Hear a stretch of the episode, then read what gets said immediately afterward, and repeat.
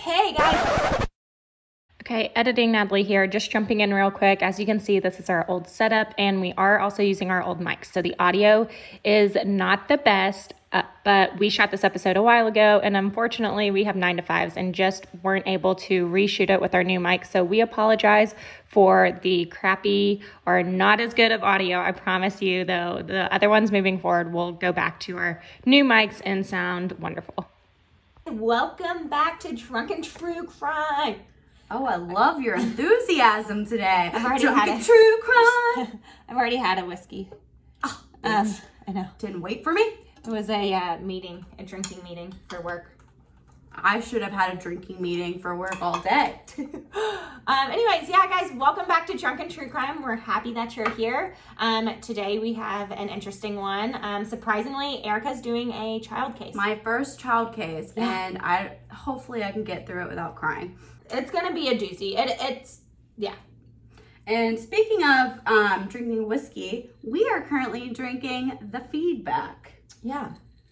We will post the recipe Yes. down below. Yeah, it's a good one. So it's actually one that comes from a local restaurant in town that we tried to emulate. We're missing one key part, uh, Which is rosemary. the rosemary because why? My husband chopped down our rosemary bush, plant, tree, shit, whatever. Bush. I have some words with him because he's keeping me from my feedbacks. yeah. But before we actually get into the case, my name's Natalie. I'm Erica, and this is Drunken True Crime.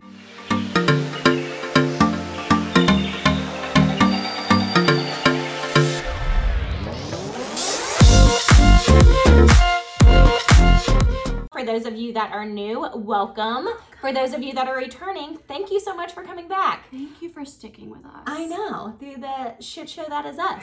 We do have a few disclaimers before we get into the case. We're going to go through them really quickly. So if you're you've been Oh. here before, you know them, but if you're new, listen up, okay? One, we talk about true crime. Two, we cuss. Three, we drink. And four, sometimes we'll laugh because we are human and because we are two best friends talking about true crime over cocktails and we're being ourselves. So if you hear us laugh, we're not making fun of the victim. We're probably making fun of each other. Most Yes. Nine times out of ten, we're making fun of each other. We do have a legal disclaimer that we are going to put in right now. Okay, last disclaimer here, folks. The information provided by us in this video is for educational purposes. All information in this video is provided in good faith. The views expressed are our own personal opinions, and the details we provide are all alleged, and individuals are innocent until proven guilty in a court of law. So, like we said, I'm covering my first child case.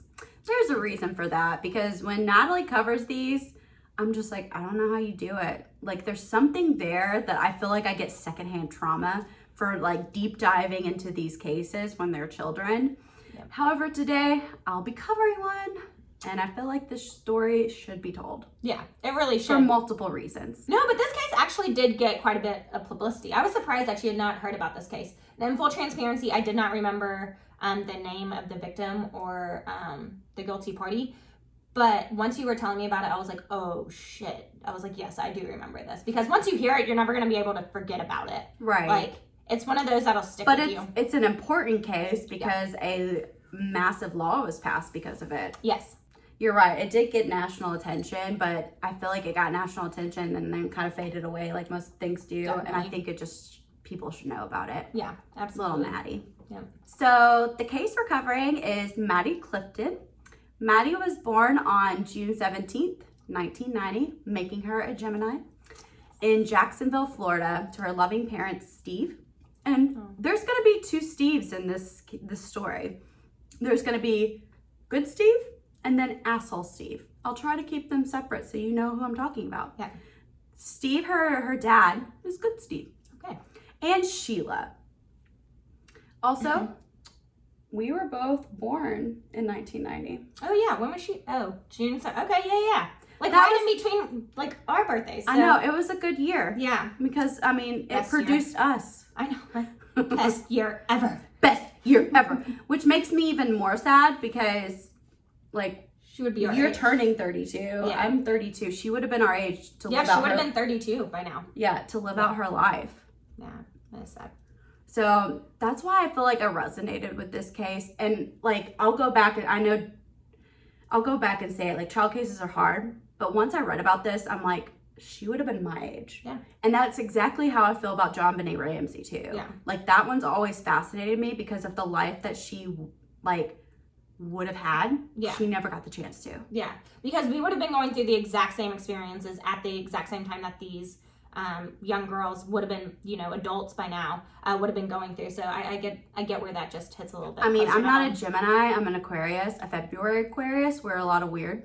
So You're a lot, a lot of things. I guess so. Oh. So, talking about Maddie, um, she was described as a little tomboy. And people say she was tough as nails. Like, she would be a ballerina one minute, which she actually did classes as a ballerina, but then she would just be tough as nails, getting out there with the boys, wrestling with them.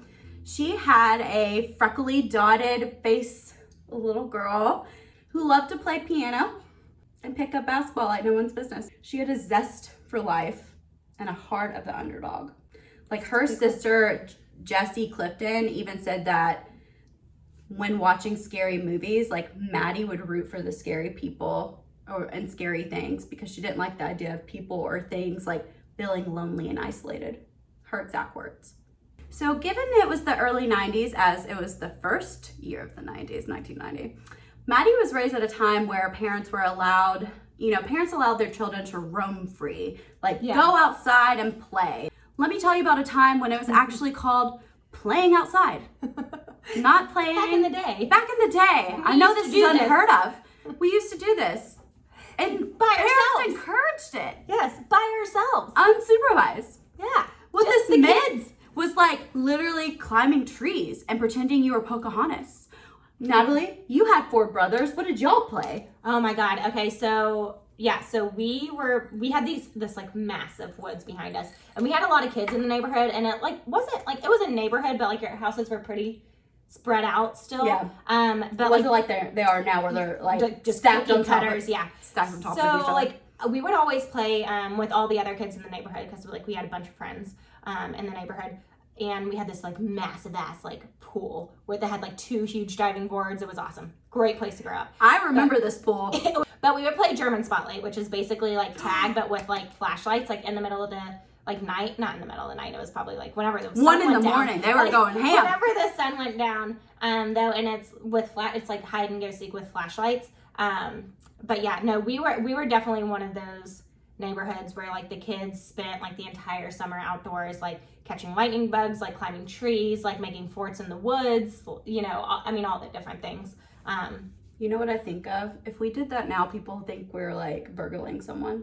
yeah for real even though i feel like there are communities where that's still like that's still but two happens, grown ass like, women. If Oh, we like tried to play it. yeah no i feel like I was feel I was like my thought was like we should bring it back. But then I was like, no, they they would think we're up to something and call I the feel like we police. could make this happen though. Like, what if, like, in my neighborhood, I send it out? There's a lot of younger people in the neighborhood now, and just be like, "Hey, no kids allowed, only adults. Only adults. We're having an adult German yeah. spotlight Bring night. like your own liquor. We like home base can be my house. I could probably meet some good name. Okay, we might test this out. We're gonna test this We'll out. But back Okay. to the Yeah, case. Sorry. This was but no, I asked you the question. Don't you apologize. Um, this was before, you know, the Columbine High School. This was before terrorism like put fear in everyone's mind. So Maddie's family lived in a lake. It was called Lakewood neighborhood, where children would mostly be outside playing, and everyone knew everybody. Like it was a really tight knit community. So on November 3rd of 1998, uh, Maddie, she was eight years old at this point, and she was actually reported missing by her mother, and she went missing from the Lakewood neighborhood. So Mhm. again, this was in Jacksonville, Florida. When her mom found out that she was missing, their world just came to a halt, like as you can imagine. Right. Um, what went from just, you know, an evening of playing outside turned into one of their worst nightmares. So when Maddie was reported missing, this resulted in just hundreds of volunteers just going out into their neighborhood and looking for him and, you know, searching and doing whatever they could. Again, this is a very close knit neighborhood. Yeah. Every neighbor was like out. Yeah. Like they immediately were searching and calling for Maddie's name. They they Yeah. haven't they didn't even have to like call the police Yeah, wait for the police to be there to start this. Yeah. So the first seven days of her disappearance, it was just a whirlwind. It was a circus. Um, there was so much going on because, to your point, so many people wanted to help look for this little girl.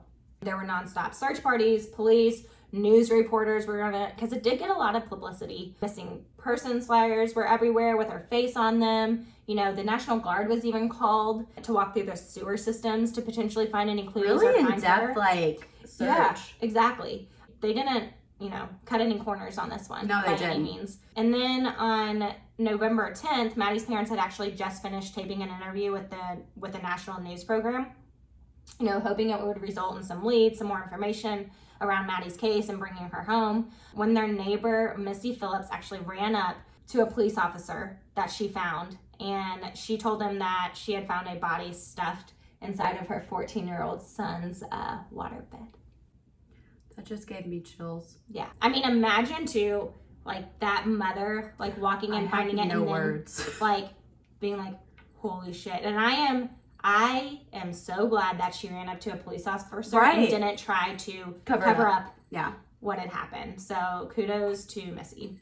So Missy's son was Joshua Phillips. So who the fuck is this kid? And wh- why was Why do we care? Yeah, like, but why was there a body in his waterbed? right. That's Um, the main question. Yeah. So he was born on March 17th of 1984 to Steve. Again, Erica had talked about how there's two Real asshole, guys. Real asshole. Yeah. So Maddie's dad, Steve, great guy. Good guy. Josh's dad, Steve, real Asshole. asshole. We no, he's the asshole. So that's how we're gonna distinguish him. Good one, asshole. Got it. Okay. So Steve, the asshole, and Melissa, um, they gave birth to Josh, and um, again on March seventeenth in Allentown, Pennsylvania. Josh actually has two half brothers, Daniel and Benji, um, with whom he happily shared his childhood. Um, so they were close. But Josh and his brothers, you know, they'd seemingly like seemingly done everything together. Um, again, they were close from sharing music, watching movies, going to concerts together. Um, and then in 1997, his family actually decided to move to Lakewood, so the same neighborhood as So a year before. Yeah. One, oh, good point. One year before and across the street from Maddie and her family. So both Melissa and asshole Steve, they were computer specialists. And Steve, asshole, was also a drug addict and an alcoholic and was often very violent towards, you know, his wife and his kids. You know, both Josh and uh, Missy had reported being in fear of Steve, the Mhm. asshole, and living with him.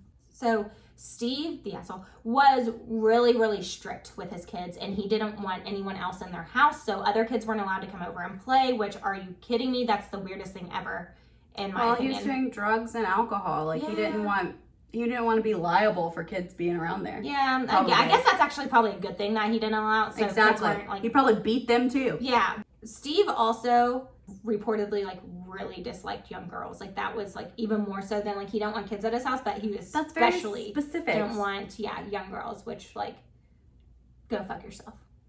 Very specific. Weird. That I don't know. weird. But if he was having any like weird things like that, at least he was keeping them away from his house. Okay, so like, um, But still, go fuck yourself, see. yeah. Again. So Josh is 14 years old at this point, and you know people would describe him as a normal, happy kid doing what kids do. You know, Right. hanging out with like he had a bunch of friends, loved to make people laugh, and he was actually considered the class clown of his class. And you know he was an average student, but you know still really got along on the social side of school. Right. So Josh had been in trouble with Maddie's parents before. At one point, they had um, forbid him from entering their home at times. Maddie's parents came home to find Josh in the eldest daughter's Jessica's bedroom. Yep. Jessica was not there. This is one month prior to Maddie's murder. Josh stole a picture of a like a picture out of a frame of Jessica Yeah. in her gymnastics leotard doing a backbend. This kind of reminds me of two. Yeah. Remember the guy that broke in Oh, my house? Yes. Yes. Oh shit. Fuck, I forgot about that.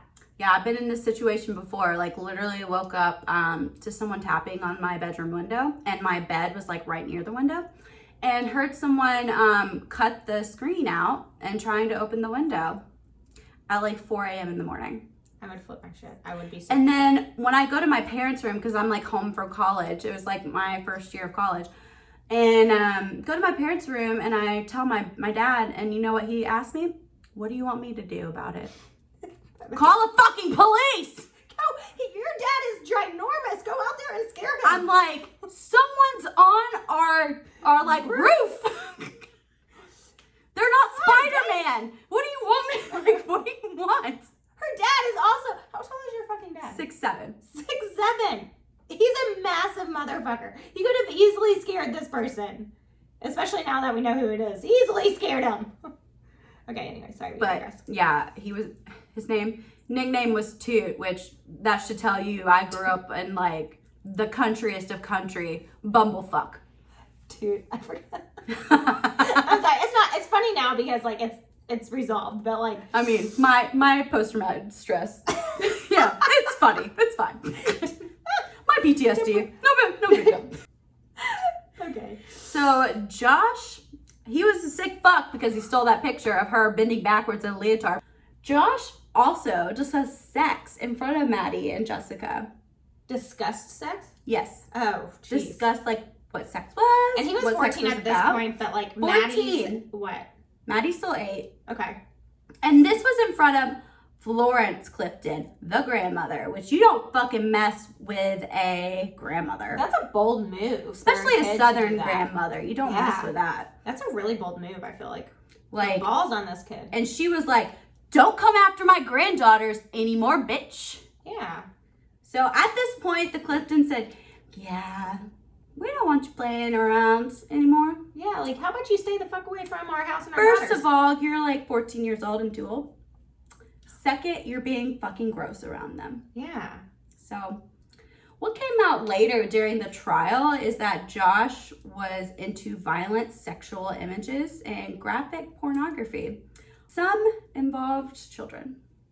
So, like we said before, November 3rd, 1998, Maddie Clifton arrived home from school. That evening, she sat down and played the piano um, sometime around 5 p.m. After that, she did her after she did her piano practice for 20 minutes, she went off to play um, what they call chip some golf balls, which I don't know. I don't play golf. Chipping golf balls. So yeah, she did that. She ball, I guess another like a bat thing that's metal. I don't know. Chipping golf balls. What does that mean? It's using golf clubs. to I mean, my dad bought me like Oh. Personalized golf clubs when I was five, and I couldn't get off the ground. I thought it was super boring. It's when it's just it's just when you're doing it's like short distance um go, like golfing. It's using certain clubs to practice. It's like when you chip onto the green. Yeah, From anyways, it's a thing. sure. Yeah. I learned you've never been to a hockey game. You learned I suck at golf. You don't know it. Okay, anyways. So, yeah, she was um, chipping some golf balls with this guy named Larry who lived at the end of the street. We'll come back to him. So, after that, she came home, asked her mother for more golf balls because they ran out. Um, I also don't know how you run out of golf balls while you're chipping them because hopefully it's not so far away that you can't go and maybe up, they're but- just really good. well no the It went, Not how that went-. We're gonna pretend it just went in the other side of the neighborhood. I'm gonna have to fully explain to you what chipping golf balls means. We're gonna do it. I have a chipping board. So I know we've we've giggled a lot about how um, I don't know how to chip, chip golf balls, but this when Maddie came home to get more golf balls, this would be the last time that her mother saw her alive. So by 6:20 p.m., Sheila Clifton called for Maddie and Jessica to come home and, or come in for dinner. Jessica came back immediately and she reported to her mom that she hadn't seen Maddie for a while. She said, I didn't even know that she was outside playing. So Sheila immediately starts going um, to the neighbors' houses asking where Maddie was, and no one had seen her. So she started to panic like any mother would do Yeah. and screaming Maddie's name. Yeah. Then the entire neighborhood starts searching around, which uh, you see a mother outside yelling for their daughter. Yeah, and you're gonna come searching. help. You're gonna come help. Yeah. So by 6:33, you know, Sheila, she was like, I, I can't do this anymore. I got to call the police. Like she is missing. Right. You know, adults, children, volunteers. You know, everyone in the neighborhood. They searched for Maddie all through the night um, with no trace of her. They even searched into the morning, and they still had no idea where she was. I can't imagine this as a mother. Oh God, that your your worst fear. I mean, It's it's, your your, worst worst, fear. nightmare. Yeah. Um, the following day, a Jacksonville sheriff's officer, so a detective at the Jacksonville sheriff's office, um, he decided to go door to door talking to each neighbor, you know, just to get their stories, to Smart. figure out if they had, you know, seen her, you know, just trying to get a, timeline, timeline. yeah. Exactly. Jinx, Ooh, you a nice. um, a timeline of you know that night.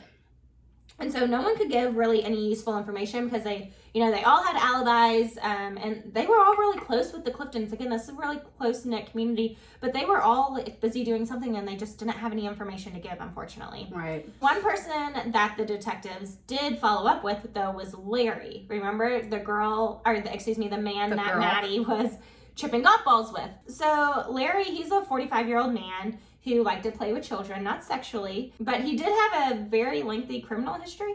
Um, he actually had 29 arrests to his name. So the charges he had were for auto theft, you know, DUI, two counts of sexual sexual battery, which Fuck. really, bro? Now, these sexual battery cases, they were both dropped. Um, however, they still remain on his record, which I don't fully understand how that happens. I guess there's records Like that it was it's filed. permanently on your record. It's gonna show up when they Yeah. run your name, Yeah, but it's not to the it's not to the point where like he wasn't charged. he wasn't charged Yeah. and put in jail. Yeah. Um, now, according to Larry, there is this like strip of land in between, you know, his house and the neighbor's house that they were was a great spot to, you know, chip golf balls. Again, it's not a you don't need a very Sure. vast amount of space to chip golf balls, but um, so that's what He was no doing. Tiger Woods. Yeah. So, no, that's the goal is not to chip them long. That's not the goal. Um, it's very short distance golf. So what's the point of it? It's to. ah, I'll explain it later. We don't have time for this. Um, now he reported to police that Maddie had gone back home to get some more golf balls, like you know Maddie's mom reports. However, she j- never returned. He said, you know, from what he thought, he didn't really think much of it because he was like, oh, well, it was kind of getting late. Her mom probably just made her stay home for dinner. You know, it was getting around dinner time. So he really didn't think anything of her not returning. Right. He was like, okay, her parents just don't let her come back. Now, police did take him in for questioning, and he did actually end up failing a polygraph test. Which, Which, I mean, that's yeah. here or there. uh, yeah, I, we, you know, if you've been watching us for any amount of time, you understand that we take no. I mean, just we don't like polygraph tests. Don't ever take them. There's no benefit to it for you. So, police they did end up searching Larry's house. You know, he did actually end up having a pretty strong alibi though, and he readily gave them DNA samples. He was very open and like he cooperated with the police on this one. Um, so they Well, that was his golf chipping buddy, of course. I know. Um, so the police ultimately they ended up ruling him out. Now, hundreds of volunteers they were still searching the neighborhoods, you know, the swamps, the woods. Um, they even did a house-to-house search with cadaver dogs. Again, this search was just massive. And the National Guard was brought in again to search the sewer systems. We talked about this earlier. They had missing flyer person or missing persons flyers hung up everywhere, everywhere in the town. And everyone was wearing yellow ribbons and hanging them on trees. Even the Jaguars, you know, the football coaches were wearing ribbons on NFL Sunday to represent Maddie and in That's honor of fucking her. awesome. I know to try to wear, raise awareness for this missing child. That's so cool. I know. The Cliftons, they decided that they needed to go to the press. They needed to get even more publicity and mm-hmm. get more people involved. So they actually ended up going on TV and they begged whoever had her to please let her go and let her come home safely. They offered a $50,000 reward for any news to her whereabouts or like any, if anyone had any information um, about it. And they were even thinking about doubling this reward, even. Then they addressed Maddie directly saying, Maddie, if you're out there and you can hear us, we are ready for you to come home. Please come home. That breaks. That breaks my heart. That breaks my heart. parents. Yeah, it's it's awful. So, seven days after Maddie was missing, the Cliftons went on Good Morning America and begged for Maddie to come home, like we had talked about. While they were wrapping up this segment, Maddie was found. Now, we're to take five big gulps. This next part, yeah, Trigger warning ahead. We're giving you trigger warnings for me, for you guys. I'm just sen- sending them out. we're about to go into the details of her actual murder. So Yeah. that big gulp. Cheers. Five big gulps. Ready, go.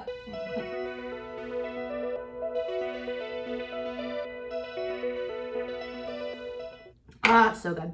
Peach is good. Okay. So on November 10th, Melissa, Josh Phillips' mom, was getting ready for work and just sent Josh off to school. She said it was just after 7 a.m. Um, I had been asking Josh to clean his fucking room all week.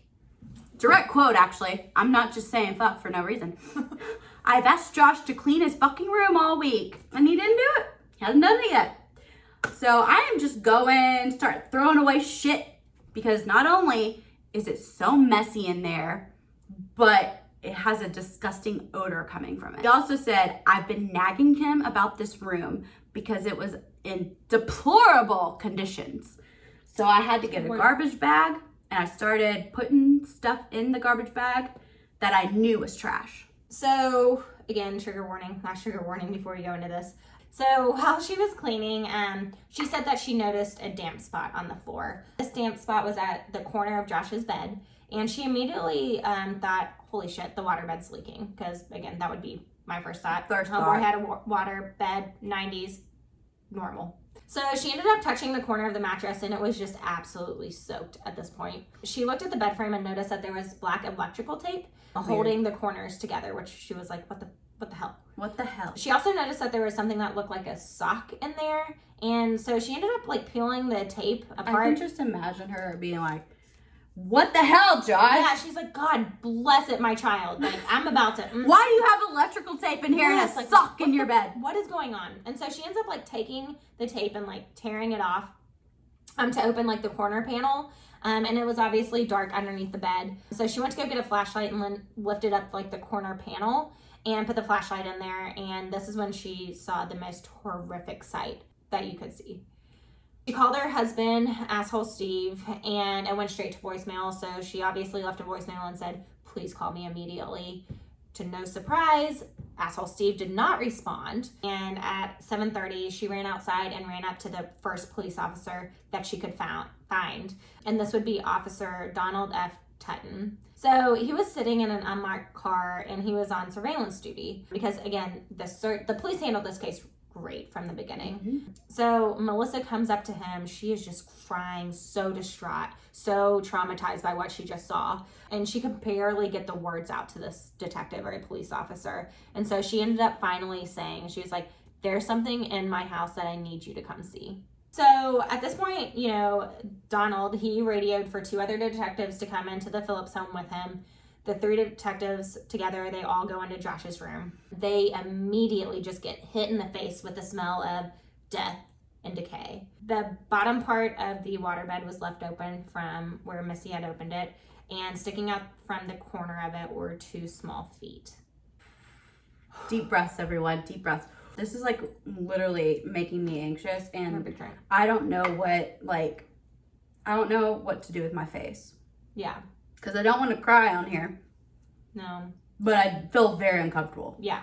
Okay, so we're gonna chug through this little part because it is horrifying, but we, y'all need to know what happened to truly understand how horrific this case is. So, Detective Dutton, he actually spoke with um, Tut- oh, Did I say Dutton? Oh my God, that's the name of the detective in the book I'm reading. okay, anyway, so um, Detective Tutton, he spoke with is it Missy or Melissa? Her real name is Melissa. Melissa, but Missy, nickname- okay. Yeah. Yeah. So Detective Dutton spoke with Missy, um, asking where Josh was. She informed him that he was on the bus on his way to school. So meanwhile, asshole Steve, he finally, you know, he's arrived home at this point and he's notified of what the hell just happened.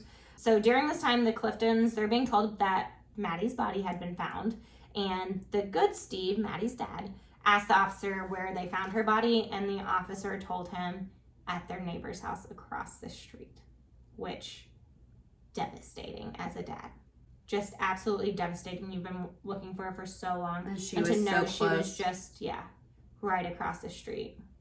So Josh had a ton of air fresheners, you know, Febreze, incense, things like that in his room. No fucking shit. Wonder why. What was he trying to hide there? Oh, God bless. That's good. Um, again, there are cans of Febreze, like fabric fabric freshener, um, odor eaters, air fresheners, two Gla- Glade plugins, several rolls of tape, a baseball bat hidden beneath a dresser, a Leatherman knife which was thrown behind the TV, tennis shoes that were stained in Maddie's blood, and Maddie, like a missing person of Maddie, like one of those flyers of Maddie that was hanging from his bookshelf. You're sick. You're you're sick fuck, dude. Like what why? Like what either you were like had that up there because you felt so guilty you like made yourself look at it every day or you had it for way more gross nefarious reasons He had it up there because they were passing it out during search parties, and he did a search party with them. i know but why did he hang it up on his bookshelf for him to look at every day in his room so detectives they also found a spray of blood on the ceiling fan of the room and dna would prove that it was maddie's this blood spray was eight feet tall So, Detective William Taylor picked up Josh from school, um, took him back to the police station, and started questioning him after this. Missy and Assel, I won't even say his name, it's Assel, Yeah. were Yeah. actually present during the questioning. Um, Steve encouraged Josh to tell the truth, which is the only thing he did right. good this- job one thing you did right in this whole entire thing. Josh then decided to make a full confession. Josh said that Maddie had come over to his house and wanted to play with him. He said, No, I am busy and I have a lot of chores to do. There is no teenager on God's green earth that would choose to do chores over hanging out with a kid. I, I mean, with a they, friend, I'm they will if you if your life is being threatened by your dad. Mm, Okay. Fair. So he has a lot of chores to do. So she left. Josh told the police that then he decided to, he didn't want to do his chores. And he just wanted to sit on the computer and quote unquote surf the, re- the web. So computer records showed that from 4:22 p.m. to 4:57 p.m. he was on porn sites. Many of them were involving children and torture. Josh said around 5:15 p.m. Maddie came back to his house when he was in the yard raking leaves. She came to his fence that was around their house and said, "Do you want to play baseball?" So Josh then allowed Maddie to come in the yard for a little while, but warned her, "If my dad finds out that you're here, he's going to be Superman." Because again, asshole, Asshole. doesn't like kids and especially young girls. Yeah. So Maddie and Josh start playing. They take turns with the pitching and the hitting the ball. The space that they were in, Josh said that it was only about like four feet between them. Josh said that when they were playing, he took one like really big swing because he wanted to hit the ball, and he accidentally, because obviously they were so close, he Four feet apart. Yeah, ended up hitting her in her left eye like really hard. Um, so immediately he got like really, really scared at this. Again, one, he wasn't even supposed to have anyone over at their house, let alone a girl over at the house. And now he, she was bleeding, like she had this open gash on her head. Um, so he just knew he was gonna get get it from his dad. So Josh said that he cl- like tried to clean the blood up off the ball, and that he put um, the ball inside the house so there wouldn't be any evidence if his dad came home of what had happened. That's Um, your first inclination. Clean up the ball and, And yeah, the the bat before attending to Her. Maddie. Yeah. So then at this, like during this time, Maddie's still like yelling and screaming because she has this huge gash um, on her head. And and again, this is Josh's side of the story. Let's just make that very clear. So then she started um, to quiet down. So Josh like drug her into his house, which I feel like if you're not causing a scene anymore, why is he dragging you into the house? But whatever. And he like brought her up into his room. He said he was so scared that his dad was going to get mad at him and probably beat him that he started to panic. And he said that she continued, she was just bleeding so much. And so he ended up putting her, like his hand over her mouth and like screaming at her to stop crying. Of course, she this scares her, so she keeps crying, she's screaming and just making a ton of noise, according to him. And so he said that he had to shut her up. So, So I'm gonna said- cover my ears during this part because I, ju- I can't. yeah, you can also fast forward about 20 seconds if you want to get through this. I'm going to go through it really quickly so y'all don't have to endure it for long. So he said that he had to shut her up, so he took the baseball and hit her in the head with a very strong, like, overhand swing. She continued to cry at this point, so he said that he just repeatedly kept hitting her. And then the third time he took like all of the all of his strength that he had and hit her in the head. So Maddie was at this point, like whimpering, um, moaning still. And so Josh then took his knife that was on his bookshelf and stabbed her twice in the neck. Josh said the whole time Maddie wasn't fighting back or trying to escape, but he was still panicking terrible, like terribly, thinking that his dad was going to find out. He opened the side of the waterbed and the side like wood panel that we talked about earlier underneath the waterbed and put Maddie in there. so at this point, Josh has blood all over him. He went to the bathroom. He was cleaning cleaned himself up. So while he was cleaning up, he walked back into his room, and at this point, he heard um, Maddie still moaning underneath the bed. So he reopened the bed, took her out, and stabbed her in the chest nine times um, until she stopped breathing. Then he put her back underneath the bed, with like using his feet, like stuffed her underneath the bed, and closed the bed until he could hear nothing anymore. Um, police then asked Josh, "What about how Maddie was dressed?" At this point, I didn't want to go into a lot of detail on this Yeah. next part. If you want to, go research it yourself and be um, have your PTSD. Yeah, we'll go through the bare bare minimum that like that we possibly can to still so you guys can still understand what happened. Um, but to Erica's point, research it on your own. We don't want to talk about it. So when Maddie was found, um, she was naked from the waist down, and so you know, again, to Erica's point, we don't want to talk about it. So just know that she was not clothed appropriately when she was found. And Josh told police that he had slept all week on the bed with Maddie's body underneath um, him. On Wednesday, he put the tape on the bed because he could start smelling her. And then during the week, he would burn incense, use the plugins and aerosols, um, basically anything that he could do to mask the odor. I can do any true crime case. This one hit me. This one fucked me up, guys. Yeah. Yeah. So, when asked why Josh did this, Josh simply said, I don't know. I don't think I have an answer for that. Maybe I should get counseling or something to find out what is wrong with me. No shit. You should have gotten counseling years ago. Being the psychology geek that I am, um, can we just talk about how much of an anomaly Josh is? Like, seriously, usually kids with darkness um, in them have signs fire setting, animal abuse, bedwetting. Um, now, he did have some signs with the porn images that were graphic. Yeah. However, given this um, day and age with the internet readily available, Yeah, the porn isn't weird. No. That's not. It's the type of porn he was watching that is really strange, um, and red flaggy. But I would say there's probably other signs that did happen that went unnoticed because of the household he grew up in. yeah. I mean, it just feels like he was like the class clown, but he went from zero to a hundred. Yeah. Like, how do you go from I'm just gonna watch porn? And granted, it's weird Yeah. and it's not normal for kids to watch that type of porn. How do you go from that to um, beating and stabbing someone to death? A child that you know personally. Fear. Do you think he just got in over his head?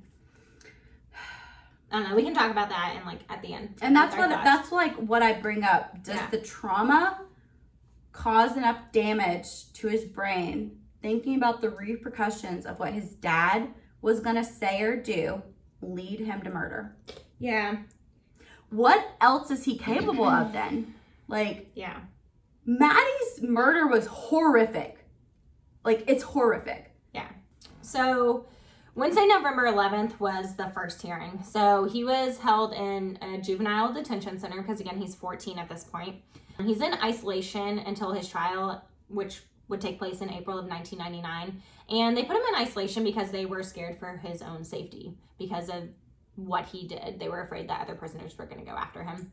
So then on November 19th, the state attorney went on record and said that the state planned to charge Josh as an adult. They wanted to indict him on first a first degree murder charge. And this was kind of um, surprising because he's 14 years old, first degree murder. This this was a big deal. This is a huge deal. Yeah. So then on Thursday, uh, November 19th of 1998, Joshua is indicted for the murder of Maddie in the first degree. So now Florida usually gives the death penalty in cases like this in terms of First first degree. degree murders. However, due to his age, he could only get life in prison without the possibility of parole. Now, he did end up entering a guilty plea, um, despite confessing to the crime, and his trial was scheduled for April 5th of 1999. So, went to trial, heard everything. The jury deliberated. It took them all of two hours, and they ended up convicting Josh. Now, Josh was 15 years old at the time, and he was convicted of first degree murder, which again is very, very unheard of for his Mhm. age. Now, on August 20th of 1999, Josh was up for sen- sentencing. Um, Josh's parents and Maddie's parents, they both gave statements during this time, during the sentencing hearing. And Maddie's mom gave a statement saying, No one or nothing can look up at me with those big brown eyes. Pictures and memories, that's all I've got. I'll never see Maddie play again. I will never see her fulfill her dreams. I will never kiss her, tell her I love her, and send her out to play again. Heartbreaking. Don't we got this. We're so close. Don't cry. So Joshua is ultimately sentenced to life in prison without parole. The judge in his final statement said to him, I do not perceive you to be a child. Your monstrous act made you an adult. I'm certain that on your judgment day, you will be given a harsher sentence than I can ever impose. So in 2002, they appealed Josh's life sentence based on the Eighth Amendment of the Bill of Rights that says specifically excessive bail should not be required, nor excessive fines imposed, nor cruel and unusual punishment inflicted. So they're basically saying that sentencing a 14 year old um, or 15 year old at that time to life imprisonment is cruel and unusual punishment. The appeal court said that they found no harmful error occurred in the trial and affirmed his conviction. Good. Good. In 2017, along with 79 other cases like his, that's terrifying. Yeah. Um, they appealed based on the U.S. Supreme Court's ruling in 2012, ruling that it's unlawful to automatically send youthful offenders away for life because science shows that the brain is not fully developed until your mid 20s. Josh spoke at um, to Maddie's parents at this um, appeal hearing before this, and he had never apologized until then. Jeez. He said, I had no clue what life meant, what death meant, the depths of suffering and that one would follow after one act. I had no clue how suffering could last. I have lived long enough to know what real suffering is. I did something horrible, and I am sorry. Even after all these years, it is so unfathomable how this could have occurred. I know I stole such a precious life from you. I wish I could take away your pain. I pray every day that you can live your life despite the injury I've caused you. So on November 17th of 2007, the judge made his ruling saying, Do I think you're a different person? Yes, I do. Do I think it's unfair to think a 14 year old has all the answers and is supposed to act accordingly? Yes, I do. But I think if you looked at the evidence as it developed, I think there is substantial evidence to believe that Maddie was lured over to Josh's house by Josh. She was not supposed to be over there or had any reason to want to interact with Josh. So it looks as if this was a sexually motivated case and that the defendant lured Maddie with a sexual motive involved. The killing itself was brutal enough and perhaps was motivated with the concern of not being caught or keeping the victim from not running next door and reporting what had just happened. The judge then went on to talk about the brutal murder, murder with the baseball bat and the stabbing. He then ruled that, given all the evidence and the brutal matter of the murder, that Josh belonged in prison for life. I have never once while filming wanted to be over so much with the case. Yeah. So that is the case. Um, as far as what I think, I do think it's really hard to convict a 14 year old to life in prison. I do believe that there could be a possibility that he could come back into society um, and be a productive member of society. However, I don't think the risk of letting him out over like outweighs the rewards of him um, I think he's where he belongs. yeah i mean I, I do think i do think that a part of this was due to the fear um, of his dad's retaliation but then i think once he started it he enjoyed it Yeah, fear doesn't make you um, sexually motivated to do stuff. Yeah, that's my point. Is like I think at the beginning he was like scared that his dad was gonna find out, um, and then from there just he just went wild. To your point, I think he is where he belongs. That was a very rough case. This is like, I'm sorry, we can't, we try to be ourselves, and this is our authentic self Yeah. how we're reacting to this case. I'm sorry it's not as um, lighthearted that we make like some of the other cases. Um, this was a really tough one to get through. Yeah, Um, for sure. I As you can imagine. I mean, you just listen to it.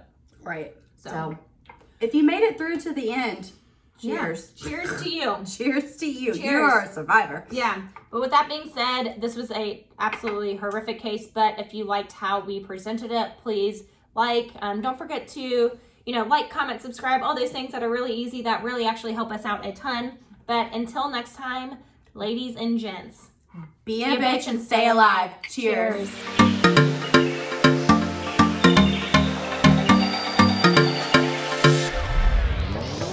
Bitch, tell them, tell them what it's about. Because Giant, I was doing so good. Yeah, you got this. Being the psychology um, Greek that I am, geek, not Greek. One person though that the doc- d- Ooh, you're you're it's rubbing it's off on contagious. you. um, so it's like, oranges and bananas. Like, um, apples and oranges. I made up a new one. I'm struggling today. That's okay. Don't judge me. Joss, this was one who loved to pay. So she's a very real. I can't talk. Okay. I just learned to speak yesterday, guys, so give me a break.